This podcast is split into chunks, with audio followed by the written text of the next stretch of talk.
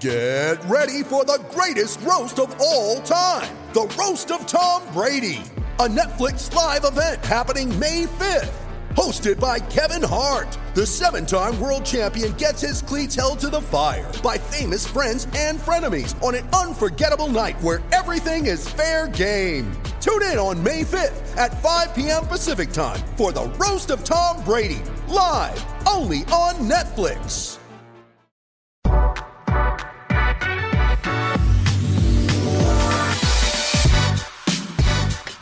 Today's episode of the Nick Bob Podcast is brought to you by Pella Windows and Doors. If you're looking to install some new windows or a new door, a great place to start with Pella is their showroom. Sometimes it actually helps to see the windows and see the door, open it, close it, to get a better feel for exactly what you're going to be installing into your home. The showrooms are really cool. They got showrooms in Omaha and in Lincoln, so go check them out. Or you can check Pella out online at PellaOmaha.com. That's PellaOmaha.com. And the Nick Bob podcast is brought to you by my good friends at Runza. You know, I love it when I get tweets like this. Cody tweeted at me and said this Hit up the Runza super secret menu today. Had pickles put on my Runza. Who'd have thought? Thanks, Nick. Love it, Cody. Absolutely love it. You need to take advantage of this super secret menu item. You realize you can put anything within reason on a Runza sandwich. You want pickles like Cody? Go for it. You want ranch dressing? Go for it. You want pepper jack cheese? Go for it. Because every Runza starts as an original Runza sandwich, so you can add anything in the kitchen, again, within reason, onto your Runza sandwich. Delicious.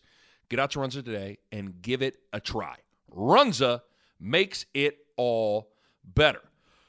Okay, welcome back to the uh, to the pod. And you know, uh, you know, usually with these solo podcasts that I do, you know, I have a couple of things I like to do structurally wise. I either like to do a mailbag podcast where I just get questions from you guys and answer a bunch for about, you know, 30, 45 minutes, or I do something uh, that I like to call three topics in 30 minutes, uh, where I just pick three topics, kind of deep dive them, and uh, quick, easy on to the next one. But today, I kind of wanted to do something else. It's kind of fun. This is the beauty of podcasting is, you know, it's a, it's a blank canvas. You can experiment, try different things, do what you want with it.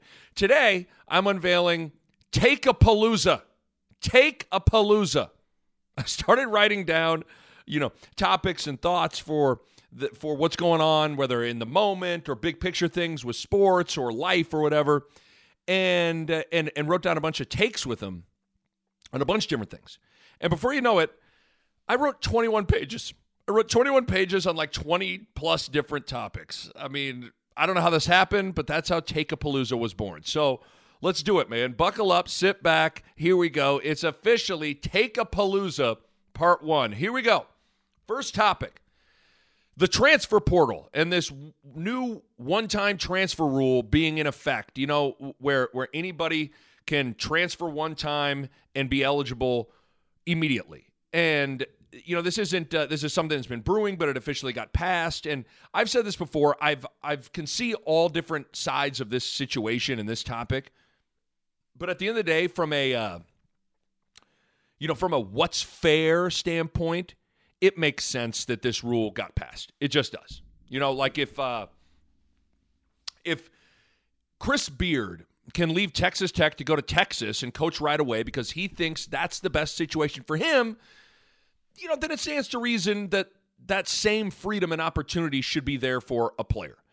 And I've said this before, uh, but you know what's what's fair isn't always what's best for the sport as a whole and we don't need to go totally down this path again, but you know, I feel like I can be for something like this one-time transfer rule, but also recognize that I think it's probably, you know, I don't think it's probably what's best for the sport as a whole, to be honest with you.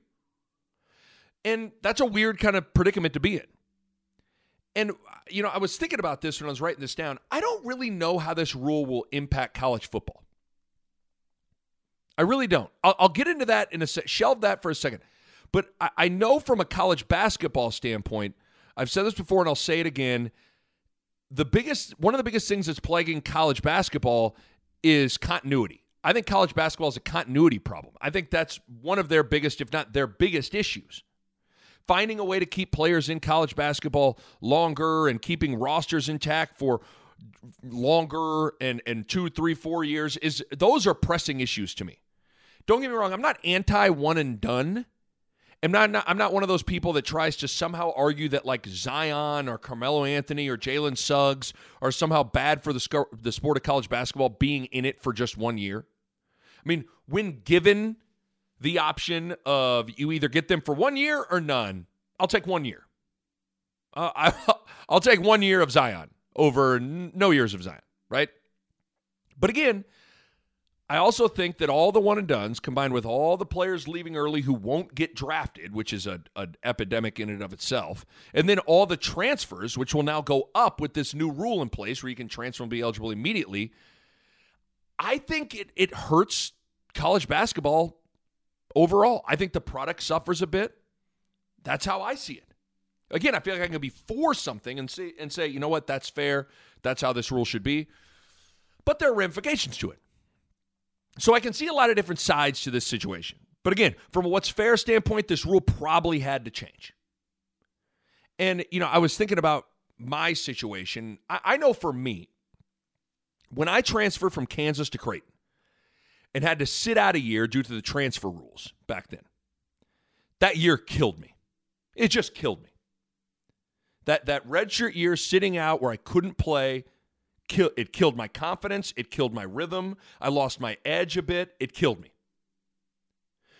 It was just hard for me. When you are healthy and you are practicing and you know you can't play, you cannot, no matter what happens, you are going to be in street clothes at the game. It messes with you. It, it messes with you. I found it hard to stay locked in. I found it hard to stay sharp. That year felt like five years to me. It felt like an eternity. The longest year of my life was that redshirt year in college. And for me, when you when you combine that with the fact that for two years at Kansas, I was kind of in and out of the lineup to begin with, begin with, and basically not playing for long stretches of times, I just had completely lost my flow and lost my confidence completely. So for me, I would have loved this rule, man. I would have loved to have been able to transfer and be eligible immediately. To be honest with you, I think my career at Creighton would have been different if I could have played right away. You know, this sounds weird, but I think I would have been a better player and had a better career at Creighton if I would have been able to be eligible right away after I transferred. Again, that's just me. That and I know that there are others who have, you know, transferred in that redshirt year and sitting out was great for them. It wasn't for me. So I guess from a personal standpoint, in thinking about this rule change, I'm jealous that this wasn't in place and an option for me at the time because I think it could have really changed the trajectory of my time as a player at Creighton. That year sitting out really hurt me. But back to the reason I wanted to talk about this. I feel like I have a sense for how this rule is going to impact college basketball and what's it, what it's really going to look like in, in that sport. But I'm really curious to see how this one time transfer rule impacts football. I think I think basketball and football have some pretty dramatic differences, which will make it interesting to see the differences with the transfer thing.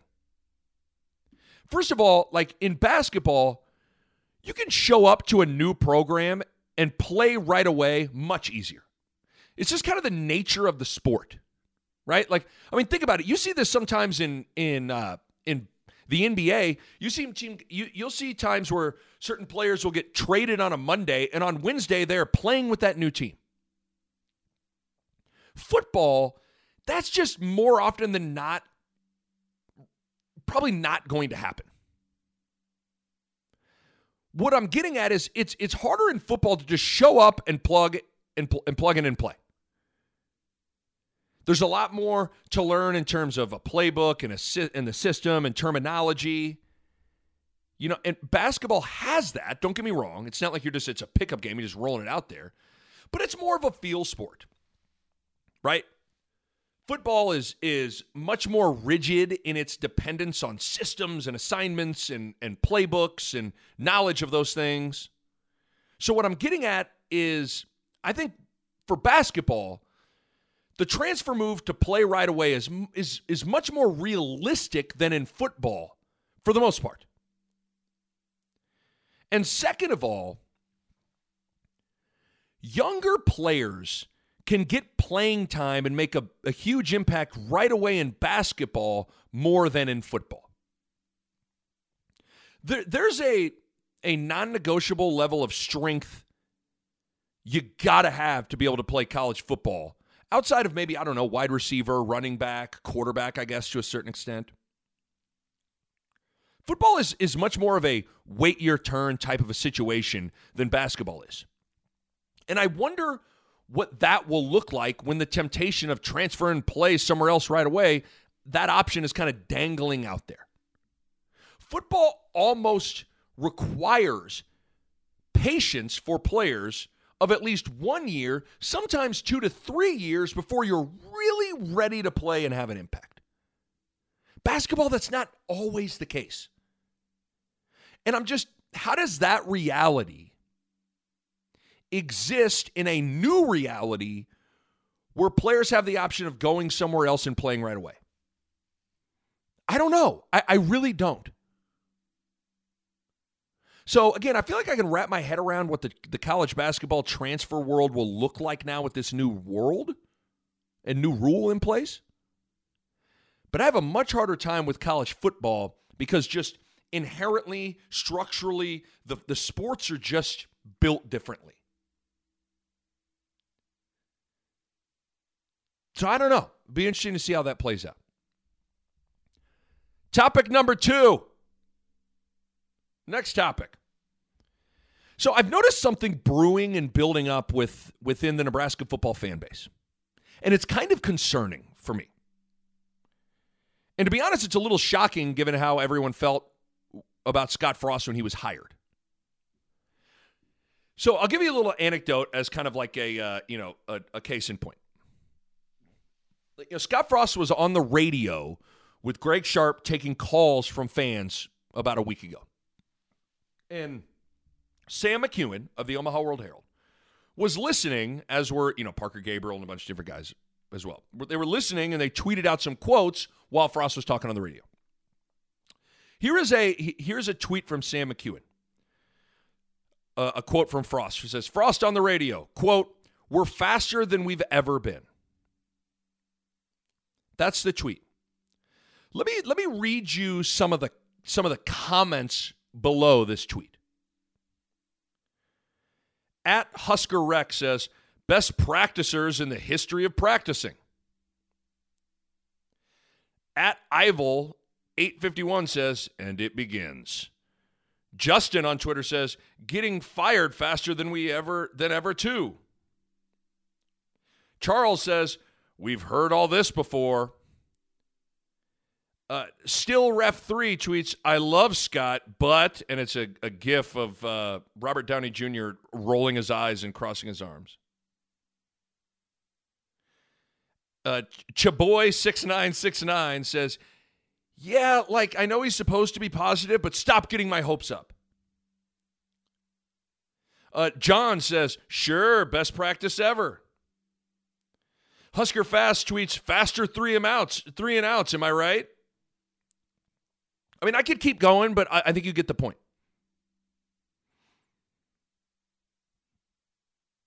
There were a lot more of those types of comments. No, I mean, you, you look at that. There were basically zero positive comments from that tweet on Twitter. And this is just kind of a snapshot with the fact that I think a good chunk of fans have gotten cynical with Scott Frost. Basically, everything Frost does and says right now, for a decent chunk of the fan base, is met with an eye roll, a crossing of the arms, or a, a snarky joke. And man, that's not good. When it gets to this place, this, this cynical place, it's hard to change it. It's hard to get out of it unless you win and kind of win big. Basically, I get the sense that there's a pretty good chunk of fans that don't believe anything Frost says with regards to the team or the program. Which then begs the question do they believe in him? I mean, that's kind of where the situation is for some fans now, again, Twitter can be an echo chamber and doesn't necessarily reflect uh, everyone's opinions. And Twitter is is kind of a place that's built for just you know, pardon my French, for built for people being assholes, right? snark reigns supreme on Twitter. I get all that. But this isn't just one isolated incident.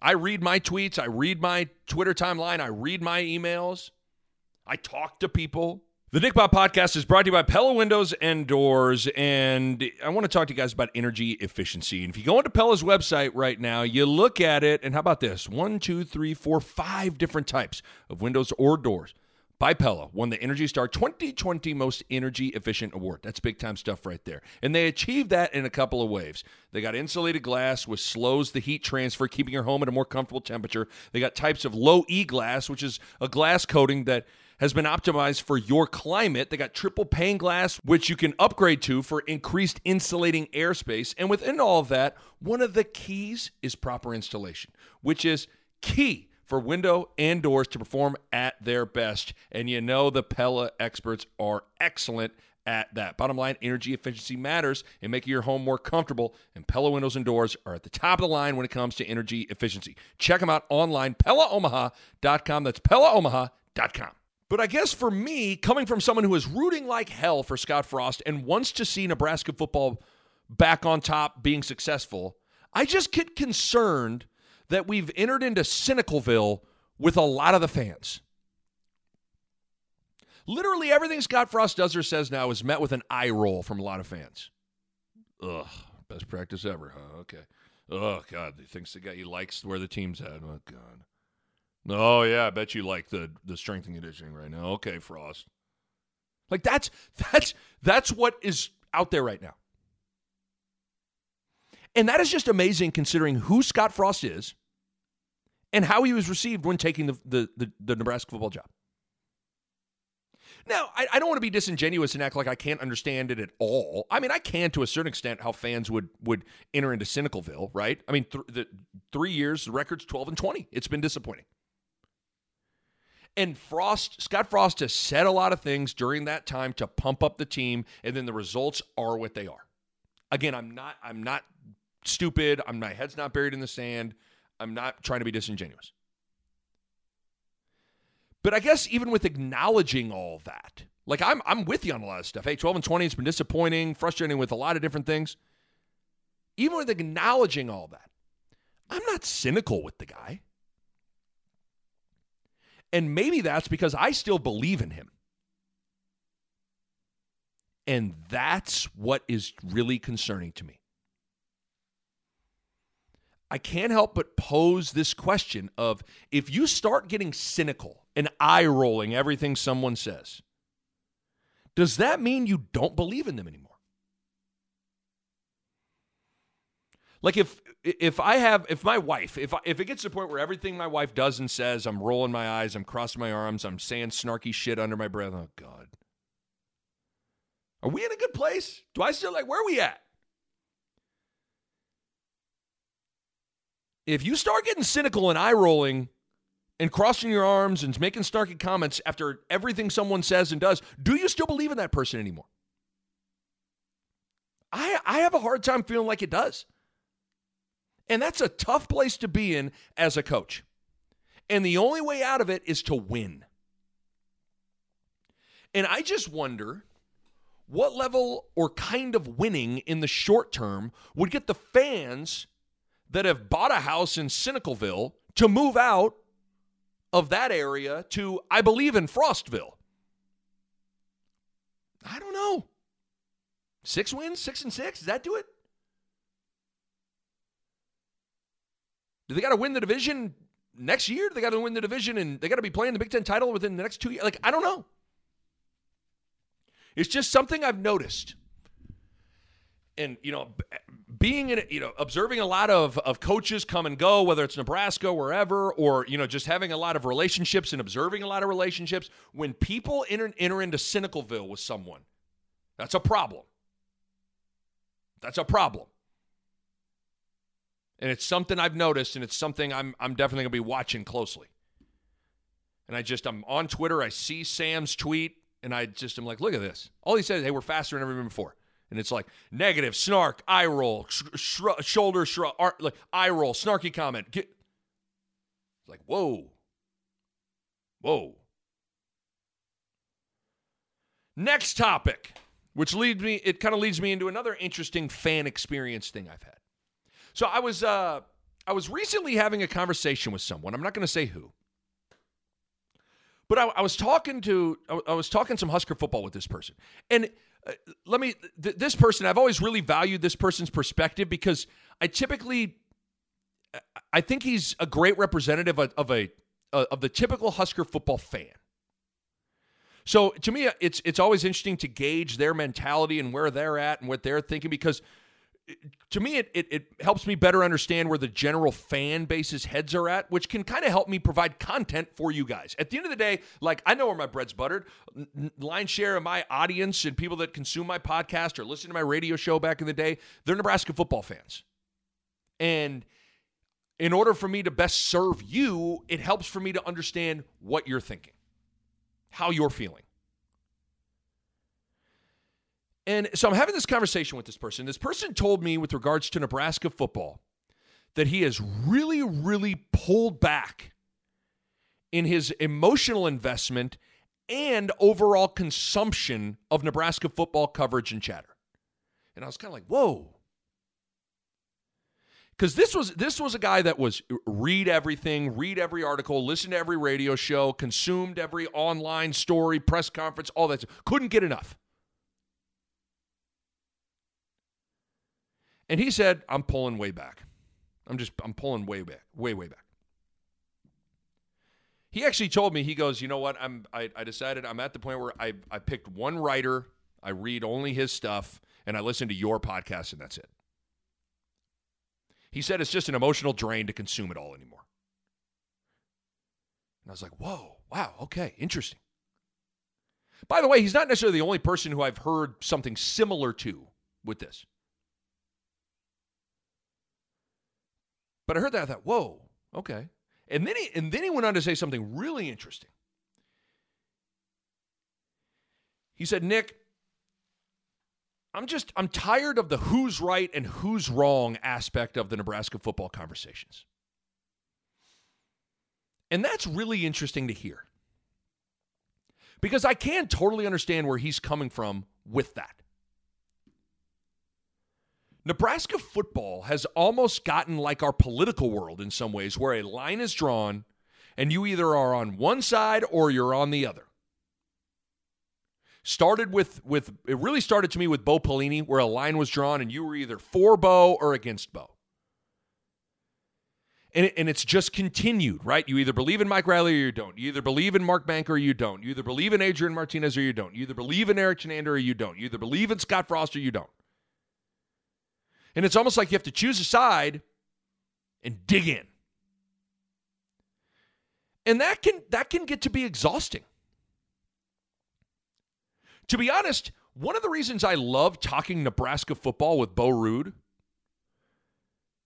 is because he's the complete opposite of, of that. He's the complete opposite of, of this world that we're talking about. I find Bo to be measured and, and thoughtful and curious and open minded. He, he skews positive, but he also keeps it real. I love him for that. And I hope you guys too you guys do too, because I have him on the pod all the time and I see the numbers. You guys really react to when I have Bo on the pod. But not everyone is like that.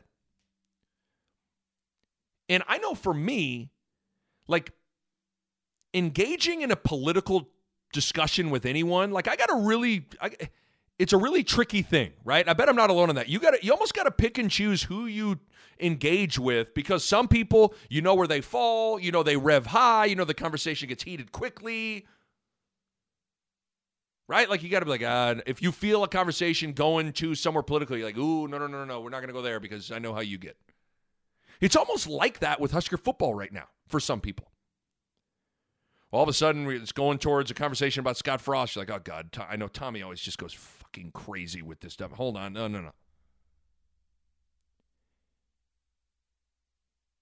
And I know for me that that world can get exhausting. So I just found this person's thoughts to be fascinating with the mindset of Husker uh, of of, of this. You know, this is technically just one person's mindset for Husker football fandom, but I think he's not alone. So it's interesting. I feel like there's a good chunk of Husker fans that fall into two buckets right now. The first bucket, extremely cynical, like I just laid out. Everything Frost does, says, comes out of the anything that comes out of the program is met with an eye roll, a crossing of the arms, a snarky comment, whatever. Or they fall in the other bucket where they've kind of pulled back their consumption and their emotions. That's an interesting dynamic with the fans. Interesting dynamic with the fans. And again, the only way out of that is probably winning. You want to change the conversation? You probably got to change the scoreboard. I guess. I guess. Next topic. All that kind of leads me to the kind of the current moment for Nebraska football. With spring football in the books, you know, kind of want to put a nice tidy bow on my thoughts with with things. So I wrote down a bunch of different stuff. I wrote down about six different spring football takes or things I learned or things I still don't know or I'm concerned with or thoughts, but here we go. One of the things that, that stood out to me early, and Bo Ruud brought it up in one of our early spring football conversations. And then Kevin Kugler brought up something similar in a conversation I had with him on my podcast that you guys should all go check out after the spring game.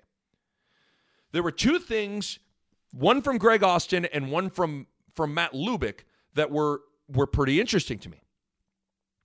Greg Austin told the media that they've kind of slowed down in practice where they've, they've, they've slowed down, where everything used to be kind of built around and predicated on tempo, tempo, tempo, play fast, play fast. No matter what happens, you're up to on the line for the next play. You're trying to get as many plays off in practice to condition yourself to play like that in the game where it's go, go, go, tempo, tempo, tempo, up on the ball, snap it, let's go.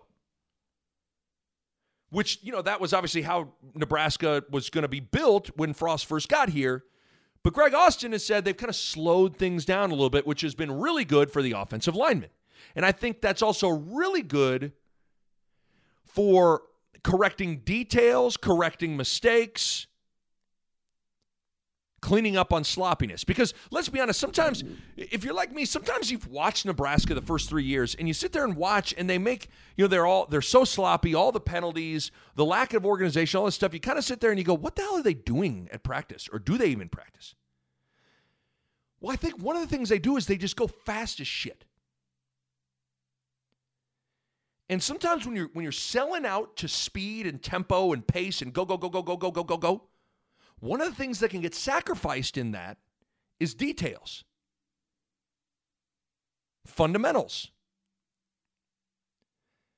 I remember, I remember having this conversation with with Barrett when he was first around Frost at Central Florida. He said it's interesting, and, and maybe they've changed over the years, but I think they're really maybe changing now. He he he said, you know, we go so fast in practice that a lot of our teaching has to be done in the film and meeting room because if you know if someone maybe makes a mistake in on a play or something happens in a play you instead of maybe stopping it and and teaching and correcting in the moment you got to get up to the next play because again you're selling out to conditioning and tempo and and pace and that's what your identity is going to be.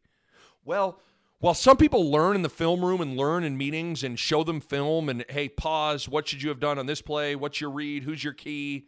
All that stuff, right? Some people learn with that, and there's there's certainly a lot of value in film. But sometimes you got to correct something in the moment. Somebody doesn't read their keys, someone messes up an assignment, someone doesn't communicate. You need to blow the play dead and correct it in the moment. Because that's how, I mean, based on my experiences, that's how a lot of the teaching can get done. There's tons of value in film, but sometimes you need to stop it in the moment. Where coaches blow the whistle, hold on, hold, everybody get back to where they were. Reimer, right here. Where are you looking? You're reading the guard. Who'd you read? Right? Like those kinds of things where they get and they see it in the moment. I think those kinds of things are important. And then I think the more you slow down, the maybe the, the, the more the sloppiness and the penalties and those things can get eradicated. I mean, you got to, you got to. I mean, I'm, I'm in the mode with my, my son's ten months old, so he's gone from you know crawling to now he's standing. Now he's kind of walking as he's holding things. Like there's a process to this stuff. You got to crawl, you got to stand, you got to stand and walk while you're holding on to a couch, and then you got to walk. It's just like that for sports, right? You got to crawl before you walk, you got to walk before you run. You better get down all the other, a lot of the details and a bunch of the stuff before you just go play breakneck speed. So I think that's important. The other thing that stood out to me was in my conversation with Kugler, I asked him, who was on the call for the spring game, hey, what was an interesting anecdote or anything you got from talking to the coaches? And he said Matt Lubick told him that they they kind of they kind of shrunk the playbook in spring. Where instead of installing, I'm just pulling a number out of my, my ass here, you know, instead of installing 40 plays, they installed 20. Again, I think that's good. In the name of details, sloppiness, execution, knowing, knowing your responsibilities. So I, I thought those two little anecdotes stuck with me, and I went, oh, okay, I like that. I like that. You know, instead of trying to install in 50 things and get okay at 50 things, let's get great at 20 things. And instead of selling out to pace, pace, pace, go, go, go, go, go, well, if, if on Saturdays you're just sloppy and the details are bad and you're undisciplined and there's penalties on stuff, maybe slow down. Slow down a little bit. That was one of the, the, the those two things stood out to me this spring. The other thing that that was a, a topic was, hey, what's going to happen now that that McCaffrey left? Are they going to go get a transfer quarterback? Well, Frost just said a couple of times, whether it's on the radio or different press conferences, that they liked who they got in that room, and they're going to ride with the combination of you know Adrian Martinez as a starter, and then the backups are Har- Haarberg, Smothers, and then Matt Masker. You know, for me, I like that. Like, I, I, just, I've said this before. I don't think what they were looking for out there in the transfer portal portal was was realistically an option. I mean, think about it. You, they were looking for a quarterback that checked all of these boxes. Okay, we want someone that's talented cool with being the backup, doesn't care if he starts, can come in and learn the playbook in a month to where he is the second string guy potentially and can go win games if need be. And we want a guy that comes in that doesn't upset that quarterback room and maybe push one of the guys out of the program, the other quarterbacks. Mm, I mean, let's be honest. That's a lot of. Really? You're going to find that guy? I just don't think that quarterback exists in the transfer portal. I mean, let's be honest, you bring in a transfer quarterback, like the writing's likely on the wall for a guy like Logan Smothers, for instance. Like, how is he how else is he supposed to read into that? He likely leaves. And so I kind of like that they are riding with who they got. You got a pro con got a pro con that, right? And at, some point, for the coaches, you know, like you either believe in your evaluating and you believe in your coaching and you believe in your ability to, to develop quarterbacks or you don't. If you don't, you'll just always think the grass is greener and go get another player, and and and that's not good. Either Verduzco and Frost can evaluate and coach up quarterbacks right now in Nebraska, or they can't. So I just think that the short and long term of bringing in a transfer quarterback, the cons far outweigh the pros, in my opinion. That was a big question, and I think I like the decision they made. The other thing that was was top of mind with with Nebraska and spring ball was the wide receiver situation. I feel better about that spot right now than I did at the at the beginning of spring. And it was a huge concern.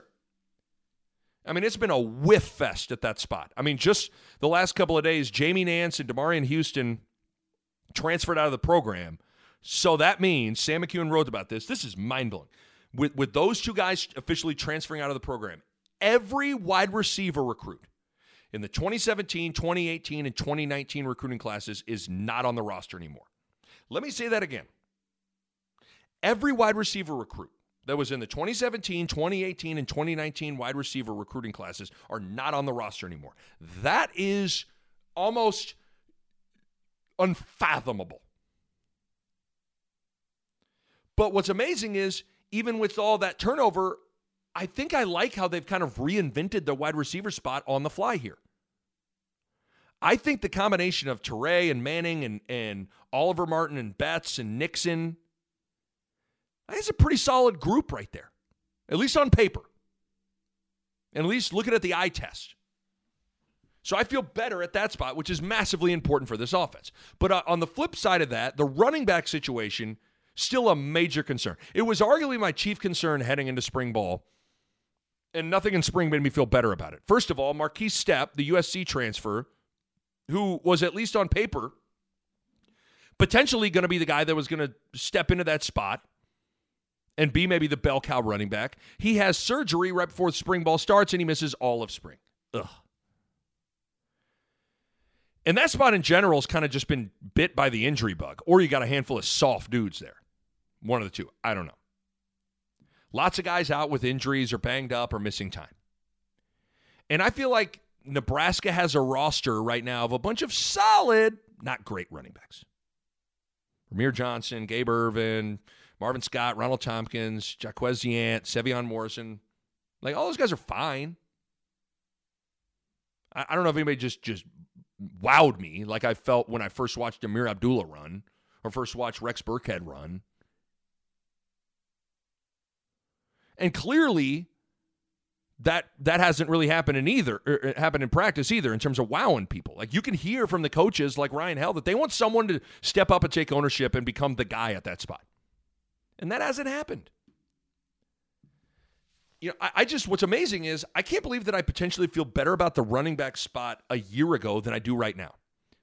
I mean, think a year ago at this time, on paper, you had the combination of Dedrick Mills and Wan'Dale Robinson at that running back spot. That feels, again, on paper, better than what Nebraska has right now.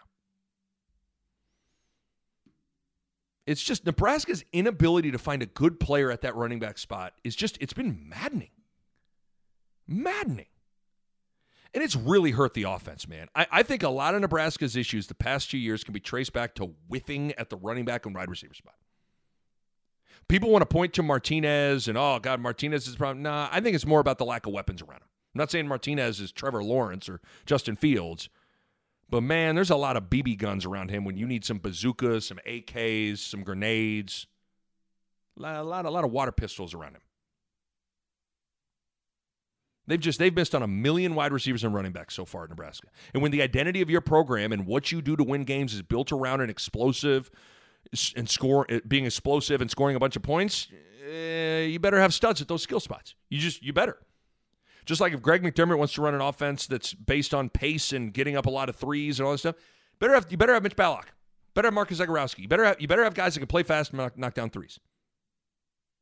And Nebraska just hasn't found those guys at the running back and wide receiver spot, and the running back spot needs to find a stud. And at least in this moment, I don't feel better about that that position after the spring. I don't. The other thing with spring ball is, you know, every spring you get a few names that stick with you for one reason or another. Like, or or you you get to take a look at a few players in the in the spring game and they intrigue you for one one reason or another, just their build, or they make a play, or they make a few plays in the spring game. I'd say four guys kind of have fit into one of those categories during the spring. The first one is Heinrich Haarberg. Man, he's a he's an impressive looking dude. 6'5, big, strong, athletic looking kid, ball pops out of his hands, looks like he, he can run a little bit. The physical tools are there. If he can put it all together and develop, he's an intriguing potential prospect at that quarterback spot. And the fact that he emerged as as the top guy that that I commit to as your number two quarterback, I didn't think that before the spring, so that's pretty telling. The next name is Oliver Martin. First of all, his testing numbers, which have been documented and tweeted out and all that stuff, his testing numbers in the weight room with that performance index stuff was off the charts. Let's be let's keep it real here. Let's be honest. When you see a white wide receiver, you don't necessarily think the homeboy is going to be a freaky athlete. But it looks like Oliver Martin is kind of a freaky athlete. And he clearly has had a good spring. I feel like he's going to make an impact this season. And I'm really intrigued with him as a player. He was a transfer from Iowa, highly touted dude out of high school, Gatorade Player of the Year in Iowa out of high school. He's a guy that I didn't think I'd be talking about, but here we are. The Nick Bob Podcast is brought to you by White Castle Roofing. White Castle can handle everything from replacements to repairs. And a White Castle roofing expert can come out to your home and give you an honest assessment of your roof, even if that means nothing needs to be done. One of the best decisions I've made is to go with White Castle Roofing when my roof had some hail damage back in Omaha. And listen, when it comes to your roof, you don't want to mess around. You need people you can trust, and trust me, you can trust White Castle Roofing. When I had some hail damage, working with White Castle was smooth, it was easy, and most importantly, it was done right. If you're like me, way out of my element with this stuff. So I need people that communicate every step of the way from start to finish. White Castle did just that. They're all about quality, they're all about craftsmanship. The crews are knowledgeable, they care about the details, and cleanup is a top priority. And when it's all finished, the roof looks great. It's going to last for years. So whether it's for your home or your business, Make the smart move and go with White Castle Roofing. Check them out, whitecastleroofing.com. That's whitecastleroofing.com. White Castle Roofing, built with trust, proven by time. The next guy is Gabe Ervin. You know, I just talked about those wide those running backs, and I'm still concerned about that group. But if I had to pick one guy that at least maybe showed me some flash of maybe being the guy there, to me it was him. If I had to bet who lines up day one next to Adrian Martinez on August 28th at Illinois, I'd say Gabe Ervin. He popped more than the other running backs to me. Now, again, I'm not saying he's Ahman Green, right? But he he looked like the best running back of the bunch based on the extremely limited sample size that I got to see. His name is a name that I got filed away in my brain. And then the last name is Omar Manning. I get it, man. We all got burned with the Omar Manning Kool Aid last year, and he, he ended up being on a milk carton for the entire season. But I guess the reason I put his name down is this spring was the first opportunity for me to really get to see him physically out there running and catching passes. And man, good looking dude, man. He passes the eye test. He's big, he's strong, he's fast. Looks like a guy that could take the top off a of defense. Nebraska hasn't had anyone like that since Stanley Morgan left, and they desperately need one. So the reason I wrote his name down was because I finally got to see him, and I liked what I saw quite a bit. And then, kind of lastly, with spring ball, the I've talked about this a little bit, but the the through the through our eyes series that was pushed out on social media from from the Nebraska football uh, Twitter account and Facebook account, and Instagram account, and all that stuff. I loved it, man. Really humanized the players. And it's it's funny after watching those things. We sure do love to talk about how players today don't get it, and players today they aren't wired the right way, and all that stuff. Right? We love to kind of bang that drum. Players today, they just they don't they don't they don't get it. I don't know, man. Adrian Martinez, Deontai Williams, Dismuke, Snacks, Ty Robinson, the O line, Cam Taylor Britt. They all seem like they totally get it to me. They totally get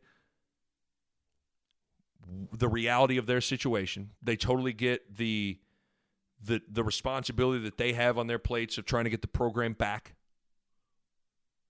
They they respect the history and tradition of the program. Like I, I all those guys seem like they get it to me. Next topic is, you know, sticking with basically right along these lines. I, I, asked Dirk Chatelain this question in my, my podcast chat with him, which you should all go check out. Dirk was money as always. We went 60 minutes. It was just great. I asked Dirk this question from the end of the Rutgers game till now, taking everything into consideration with Nebraska football that has unfolded. Do you feel better, worse, or the same? I feel better, to be honest with you not dramatically better, not where not like I'm going to head to Vegas and bet the house on Nebraska to, you know, win the Big 10 or something like that. But I feel better. Again, I, I it wide, rec- wide receiver position improved, looks better. The entire defense basically came back. I get it. You had a PR nightmare with trying to get out of that Oklahoma game. You also lost Luke McCaffrey and Wan'Dale Robinson to transfer. But I just think the two glaring holes, wide receiver and running back, one of them has improved on paper, and one side of the ball, the defense, that was taking major strides, returns basically everyone. Listen, don't get me wrong. I don't think this team is is elite. I don't think they're going to go 11 and 1. I just feel better today than I did back in December. Now, could could some of this be offseason Kool-Aid? Maybe, certainly possible. But I feel decent about things at the moment. And I was thinking about this, just kind of throwing this out there. You guys can get ready to spit out your drink if you take a drink or, or roll your eyes. Isn't it isn't it interesting how things always have a way of making sense after the fact in sports? Like for the NCAA tournament, like as you're watching Baylor just kick the shit out of Gonzaga in the national title game and they win it all, like it didn't it all kind of make sense? You're like, how did I ever think that this wouldn't happen? Like you watched Baylor play, and you're like, yeah, they're the, they're they got the best personnel, they got the best defensive personnel, they got the best half court defense, they got multiple shot makers, they got multiple playmakers with the ball in their hand. Like they're older, they're experienced. Like how did I? You you know what I mean? Like sometimes things have a way of making sense after the fact. Could you envision us next December having this conversation about Nebraska football after they win eight or nine games? Man, I, I guess it makes sense when you think about the fact that Nebraska had, they got a four year they had a four year starter at quarterback. They returned almost everyone on defense. That that group was older and experienced. Wide receiver group took a big step. Strength conditioning, you know, for years has them stout enough in the trenches. Frost kind of learned from his mistakes in the first few years, tightened some things up. I guess kind of makes sense that they won nine games. They won eight games. Yeah, I, I mean, I don't know. I mean, again, on paper, four year starting quarterback, pretty rock solid, older, experienced defense, fourth year of strength conditioning, fourth year of continuity with the coaching staff, wide receiver group improved a bit. The rest of the division, I guess, just I don't I don't see a team that's just lights out, right? I don't know, man. I'm just I'm just saying Nebraska has the ingredients in some ways for a team that could be better than we think. Could be better than we think. Next topic, which you know is along those lines of you know one, of the things that happened was uh, Nebraska took I think it was southeastern Louisiana off their schedule that was going to be played in November, and they added Fordham to their schedule in September, which I like. I think it's great for confidence building. I think uh, getting you you want to get as many games under your belt before you are playing a big dog like Oklahoma and getting to the meat of the Big Ten grind. And again, one of the things that's been kind of a common theme, and each time I've talked to Barrett Ruud on or off the podcast, is confidence for the team. Like that, that you got to get that snowball going, where you get the guys to where they they see what they're doing Monday through Friday, translate on a Saturday, that translates to a win, that then translates to two wins, then to three, then to four, then it really kind of snowballs and takes off. That's where having Fordham on the schedule helps. You need to get games under your belt to get get better, and then you need to get wins under your belt to get confident. So I like it. Next topic is a uh, is was is just kind of a thought because I was thinking about this name, image, and likeness stuff that's looming to uh to go into effect where college athletes can now you know I mean they can profit off their name, image, and likeness, right? Feels like not it's not a matter of if but when. I was thinking about like it's crazy to think that once this gets passed, it's crazy to think that how much money a player makes will likely be a part of the recruiting pitch moving forward from coaches to juniors and seniors in high school. Sure, you're you know playing time and system and coach and conference and school and social life and all that stuff. You're, that's all going to be part of the pitch. But then there's also going to be a part of the pitch of how much money can you make at Nebraska or at Texas or at Creighton or at wherever off your name, image, and likeness. Like, think that's going to be probably a part of it. Because they illustrate everything else, right? And as you see here, as they slide a piece of paper, like our players graduate on average of four years. Our graduation rate is this uh, 92%, and this is what they go on to do, all that stuff, right? I mean, they have like all that stuff there for. To begin with, I could see, and as you can see, the average player on our roster makes, just pulling a number out, $12,000, $20,000 off their name, image, and likeness here at Nebraska. We have all the infrastructure in place for him to make that when he signs on to our program and all that stuff. Like that's going to be part of it now. Which basically is like mm, there's money now going to be involved in in the pitch. Which is just it's just crazy, right? I, I, mean, a part of me feels like with this name, image, and likeness stuff, and and the one-time transfer rule and all that stuff. Like, I wonder if is college athletics going to be like almost unrecognizable in a, in a couple of years, or is that succumbing to doomsday rhetoric? I don't know. I don't. I don't think it's going to be unrecognizable. And I also have never really understood why you know there's somebody that's like ah. I, I don't enjoy it as much knowing that Cam Taylor Britt is going to be making money. Really? Yeah, you're you, really? You're a Husker fan. It's going to change how much you enjoy watching Nebraska football if you know Adrian Martinez is making money selling whatever. Uh, I don't. I don't know. That seems kind of like uh, that doesn't totally make sense. I mean, it inherently changes some things potentially, but I, I was thinking about that, like these these recruiting pitches. I mean, I can picture a recruit in Scott Frost's office and Scott Frost talking to him and his parents. Like, and as you can see, uh, a player of his caliber, uh, you're, a wide receiver. Uh, Zavier Betts was a wide receiver. He made this amount of money with this. And. I think that's probably to be a part of it now.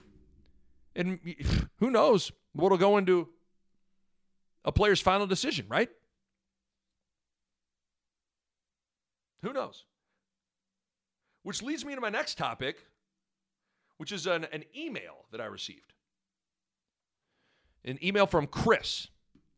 He says, Nick, I saw that Nebraska officially broke ground on that new $155 million sports facility on campus. Help me out. Do players and recruits really make decisions based on a facility? How much does this really matter?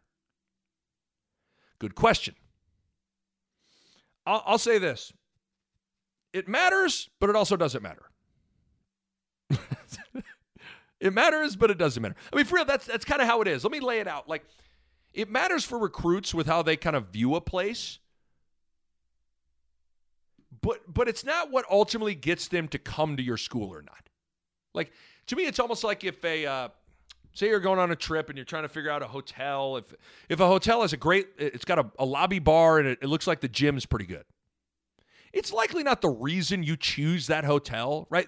Oftentimes you choose a hotel based on price, location, the actual physical room, etc.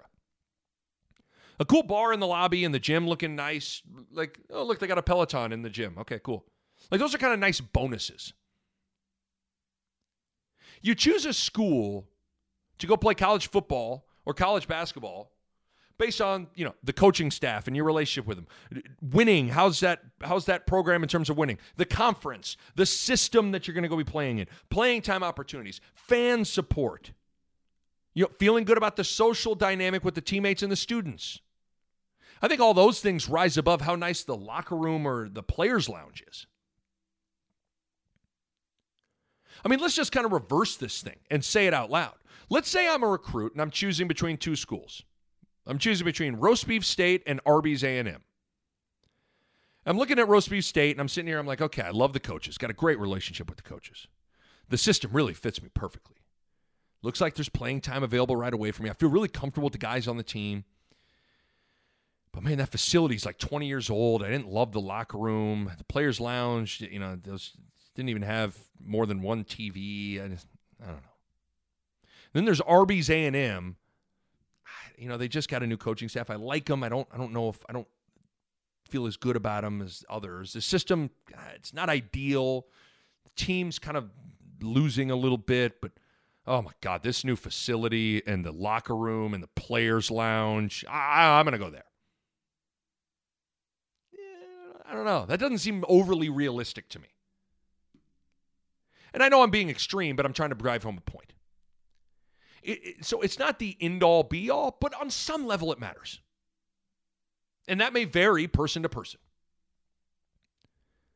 But I was thinking about this when I got that email. I know for me, like I, I see the new facilities that that Creighton basketball has now, the new practice facility, and and then I, I, I see that and I walk through it and and get a tour and see it all, and then I think about what what I had when I was at Creighton, And I think, oh my God, I would have died to be able to be in a facility like this.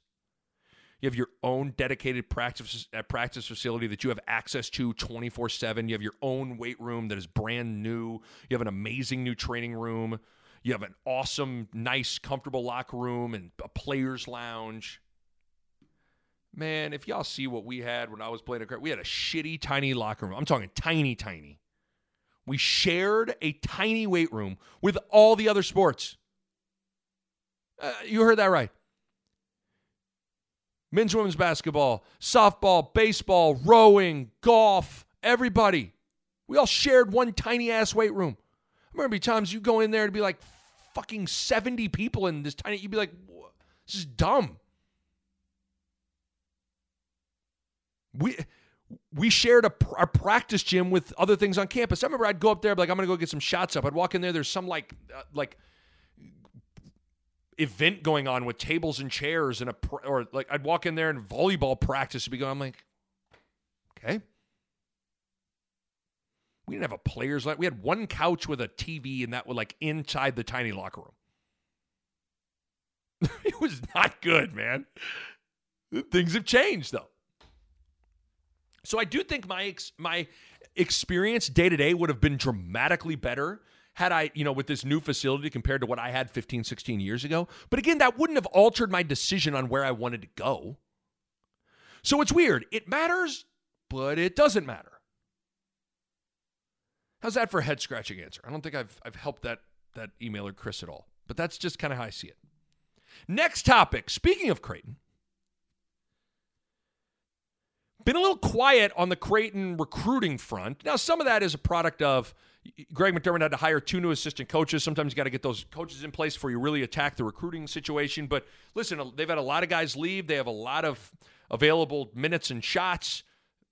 Been a little quiet. But Creighton has gotten an intriguing, really intriguing recruit. Ryan Hawkins, six-seven forward, Division two transfer from Northwest Missouri State. He just finished an incredible Division II career at Northwest Missouri State. Listen to his resume. He won two D2 national titles as a player, including this past year. He had 31 points and 18 rebounds in the national title game. His career record in college is 124 and 7.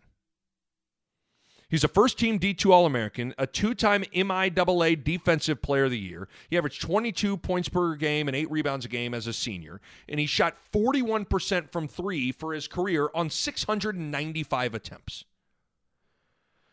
I mean, damn, man, you can't argue with that resume. It's an impressive resume. But the question is will it translate from D2 to the Big East? It's a big jump. Mm, well, a big jump. Now, what's interesting, there's been a couple of examples in the Big East of Division two guys transferring, and I'm making a pretty like Xavier's actually had some success with two D2 bigman transfers over the past few years. Max Strus from DePaul led them in scoring, was able to come from Division one to Division two and produce and be a pretty darn good player. So it's been done. It's a huge leap. There's no doubt it's a huge leap. But it's been done before. So I'm intrigued and all I know is when I watch his highlights. Now, just take this with a grain of salt and like, uh, like don't go crazy here. When I watch his highlights, he isn't Doug McDermott, but he's Dougish. He's very Doug McDermottish. He's Dougie-ish. And Greg McDermott does really, really well with the, the hybrid versatile foreman who can slide over and play the five a bit and shoot the three and score at all different levels. And, you know, he's smart, he's skilled, he can shoot, he's a winner, he's older, he's 22, 23 years old. I mean, it's intriguing. I'd say he's probably the most intriguing guy in the roster for me right now in terms of the newcomers. Just an incredible Division two career. And we'll see what he can do at Creighton I know the staff is really excited about him. And again, I've seen Division two guys come to Division one and have some success even in the Big East. Take a drink of water, man. Woo! We're rolling with Take a Palooza here. This is great. Sticking with college basketball for a second on the next topic. There was recently a rule proposal to for college basketball to go from five to six fouls. Now I've got a, handful of people tweet at me about this or all stuff. My knee jerk reaction is I just I don't know I don't I don't get it I don't like it. I guess for me it just kind of feels like you're addressing something that isn't a big problem to begin with. My wife's kind of the queen of this. She'll like she'll have something she says she's got some stuff she's got to do for work, paperwork stuff, and then she'll end up like I don't know cleaning like the laundry room, and I'm like, what are you doing? That's that wasn't the pressing issue. That's how she procrastinates. She like finds another tasks and dives into that. That's how I see it. It's like there's a lot of other pressing issues, and you're like, ah, let's focus on six fouls. But at the same time, as I was trying to like, okay, well, let me try to like get inside this. Uh, it, it is interesting how much foul trouble seems to play a bigger role in college basketball than in the NBA. Isn't that weird? Like, I feel like I rarely watch an NBA game where foul trouble is just enormous. Eh, I just don't see it a ton. I'm not saying you never see it, but you don't see it a ton. And so maybe this is is trying to find a way to make sure that the best players are on the floor more often in college basketball. So adding a foul would maybe, in theory, make sure a guy like Jalen Suggs stays on the floor in the national title game, which I guess I can vibe with. I can vibe with that, I guess. But maybe maybe you're you're you're treating a symptom and not the cause here. And maybe the cause is some of this goes back to how college coaches react to one of their players getting two fouls in the first half or foul trouble in general and what they do substitution wise. More often than not, it is like an involuntary reaction when there's a second foul on someone, that player is immediately taken out of the game. And they sit them down for the rest of the half. And it's funny, you know, I hear people scream all the time on Twitter and all that stuff, fans, like, why are you sitting your player with two fouls? Put him back in. Oh my God. Handling foul trouble as a coach is an interesting topic. Because I've, I've noticed this, I think a lot of uh, I think a lot of fans and media members like to ap- like to operate in a world of absolutes. When this happens, you do this. Always. If if you're presented with this, you do that. You never do this, you always do that and I think the reality is coaching and sport, it's a lot more case by case feel than absolute. I don't think there is one blanket rule that can apply for how, a, how you handle foul trouble. Because there's so many factors with deciding to either leave a player out there with two fouls or that's in foul trouble or take him out. What's the player's game like? Is he a shooter? Is he a slasher driver? Is he a, a is he a big banger post? Is he an aggressive shot blocker? What's that player's intelligence level? Can he adjust and be smart? What's the score of the game? Is is the game super physical? Do you have a zone you could run to hide him? Is there someone on the on, on the floor on the other team that you can match him up with to hide his foul trouble? All that stuff matters. Eh, so I think it's really easy to sit at home on your couch and say, I'd never take a player out with foul trouble. Okay. I mean, but at the same time, I do think a lot of coaches need to take a good, long, hard look at their philosophy on how they handle foul trouble.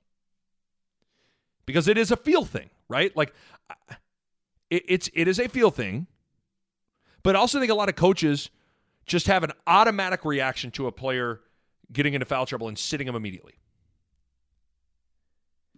Because let's be honest, that's kind of what you've always done. So many coaches save and protect their player in foul trouble, and they end up losing the game and losing the player for the entire game where they, they don't even have their top gun out there. And like, what good is saving Luka Garza and protecting his foul trouble if you're down 10 late and he never even gets into a flow and makes an impact on the game?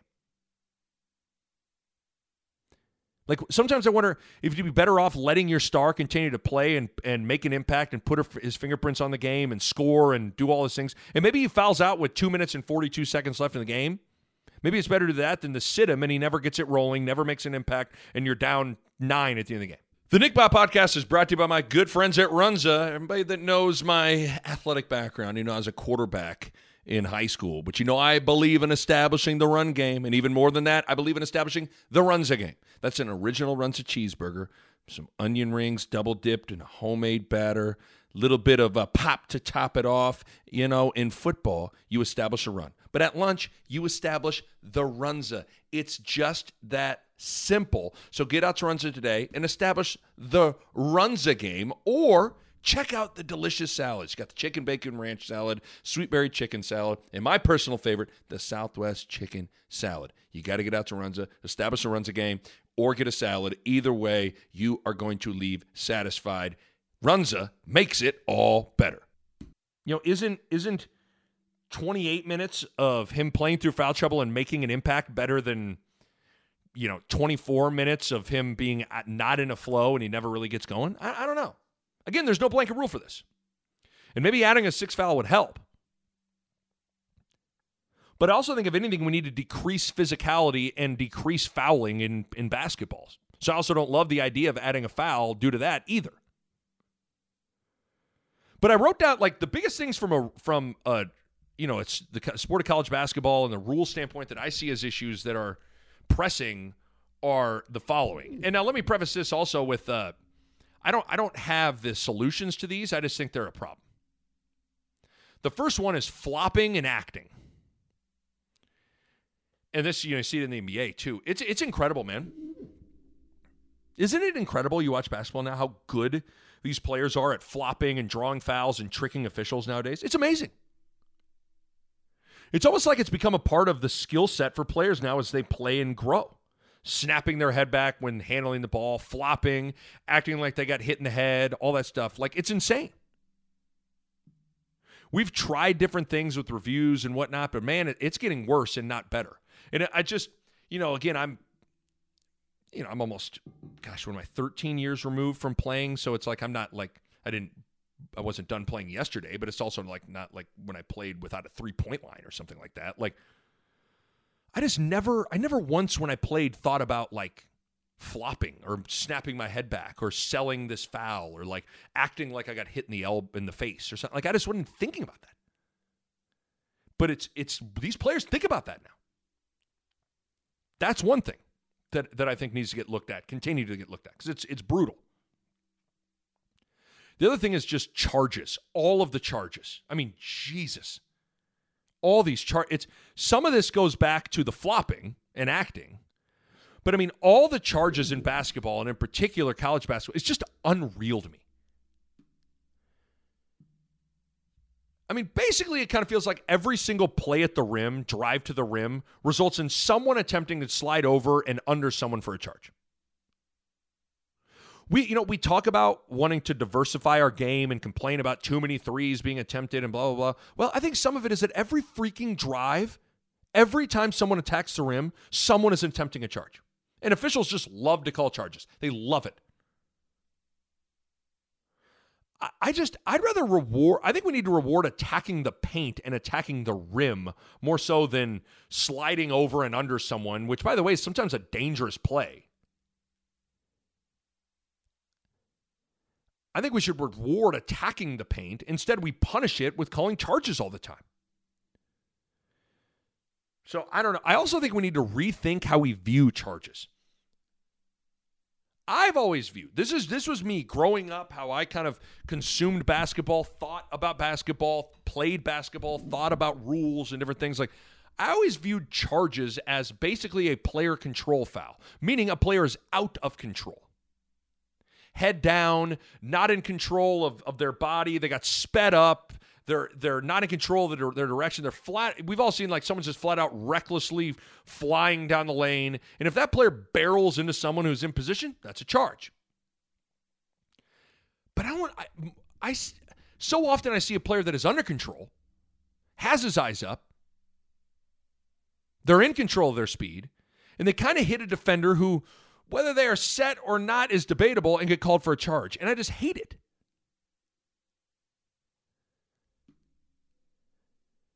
So I don't know. We got to continue to slide this under the microscope because, man, all these charges are just, I mean, feels like this is an officials thing. Or the officials really got to, they got to continue to think about this because it's brutal to me. The other thing that's brutal now is, I mean, the, the game flow at the end of games. All the fouls, all the free throws, all the timeouts, all the reviews late in the game just absolutely crush the drama and the flow and excitement of the end of a game. I mean, if a game is 81 60, 81 75 with a minute 15 left, that final 75 seconds is going to take like 10 actual minutes to finish. Foul, free throws, timeout, subs, foul, review, timeout, foul, free throws, sub, review, timeout, foul, free throws, timeout, review, free throws, foul, foul, free throw, timeout. It's just brutal. I mean, you could also, oh, good finish brewing. Here you go. And then it's just foul and free throw and review fest. So those issues are far more pressing than a sixth foul to me. Flopping and acting, all the charges, and then game flow at the end ends of games. Sticking with with hoops for a second. Going to the NBA real quick. The MVP discussions are always kind of maddening to me. They've, they've more often than not annoyed me the last 10 years.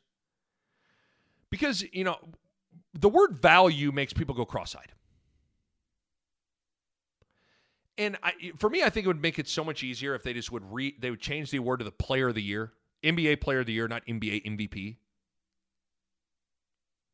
Sa- save yourself the trouble of the of having everybody go crazy with the word value. And the other thing too, this is just a little thing. If it's a regular season award, which it is, hand it out at the end of the regular season before the playoffs start. What is so hard about that? What is so challenging about that?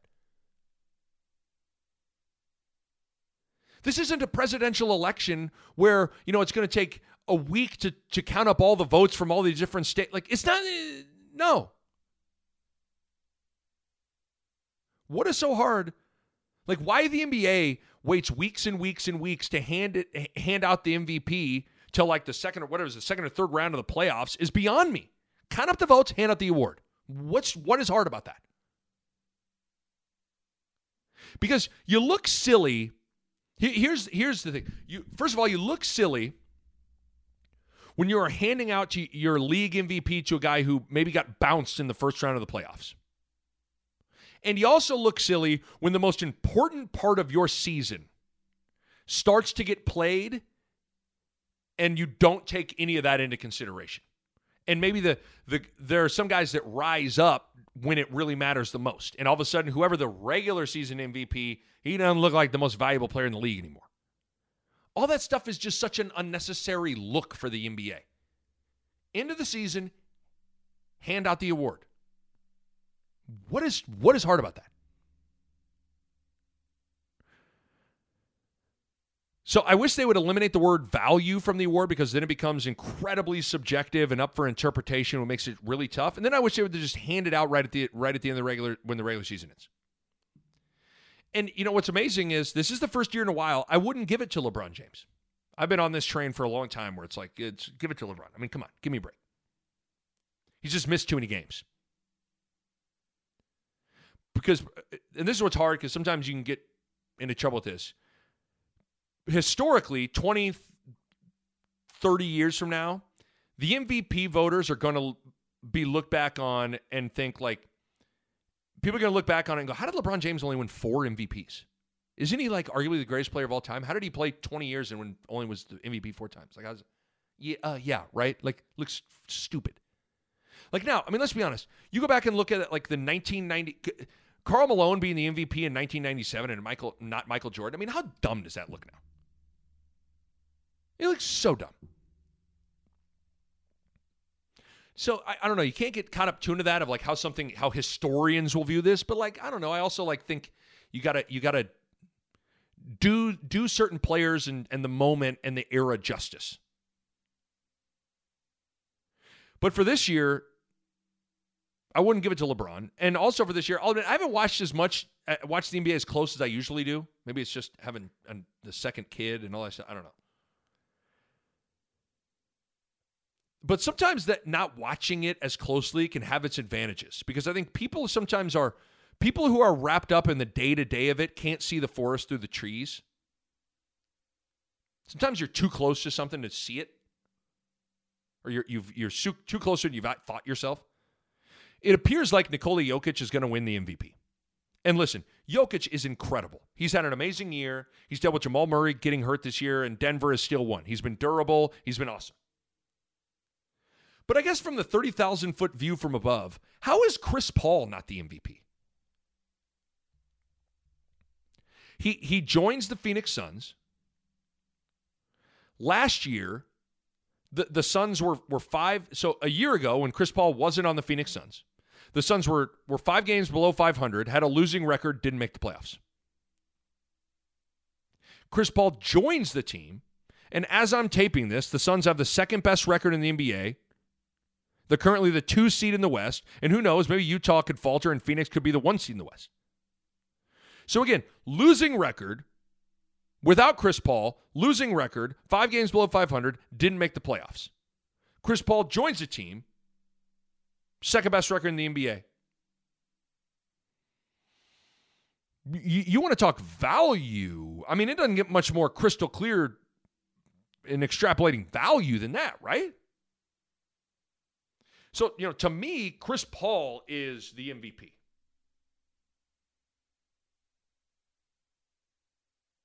That, to me, I, and this isn't an anti-Jokic thing. I love Jokic. But I don't know. I just think what Chris Paul has done with Phoenix this year is incredible. All right, last topic for t- for Take a Palooza. Hope you guys have enjoyed this. So you know, I I'm, it's a birthday week for me. May fourteenth, I I turned thirty seven years old. Thirty seven. Damn, dog. Sheesh. Getting old. Getting old is interesting because as you as you age there are little things that you notice that are little checkpoints and indicators of like man i'm getting old your body and how it feels like if i sleep in the wrong position like i'm i'm i'm out of commission for like maybe 48 hours your, hair losing your hair your ability to party your your overall energy uh, having kids but for me there's something that has happened that has also been a little checkpoint for me. Something has happened with music that is that is telling for me. So anybody that knows me knows that I, I like I'm I'm a hip hop fan for as long as I can remember, I've just gravitated towards it and been obsessed with it and a fan of hip hop for forever. Isn't that weird? Like just for as long as I can remember, the music I liked when I was like I'm talking like eight years old. Like I just always liked Run DMC and and like LL Cool J and then like Jay Z and Dre and Pac and DMX. Like I just just always have been gravitated towards. Like I remember I got one of the first CDs I ever got was Run DMC's Greatest Hits just have always loved it.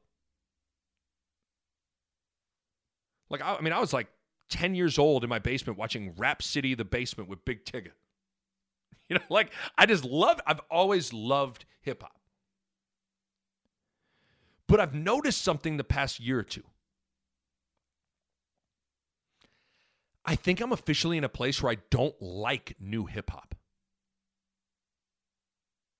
And, and listen, man, I really try to seek it out and consume it.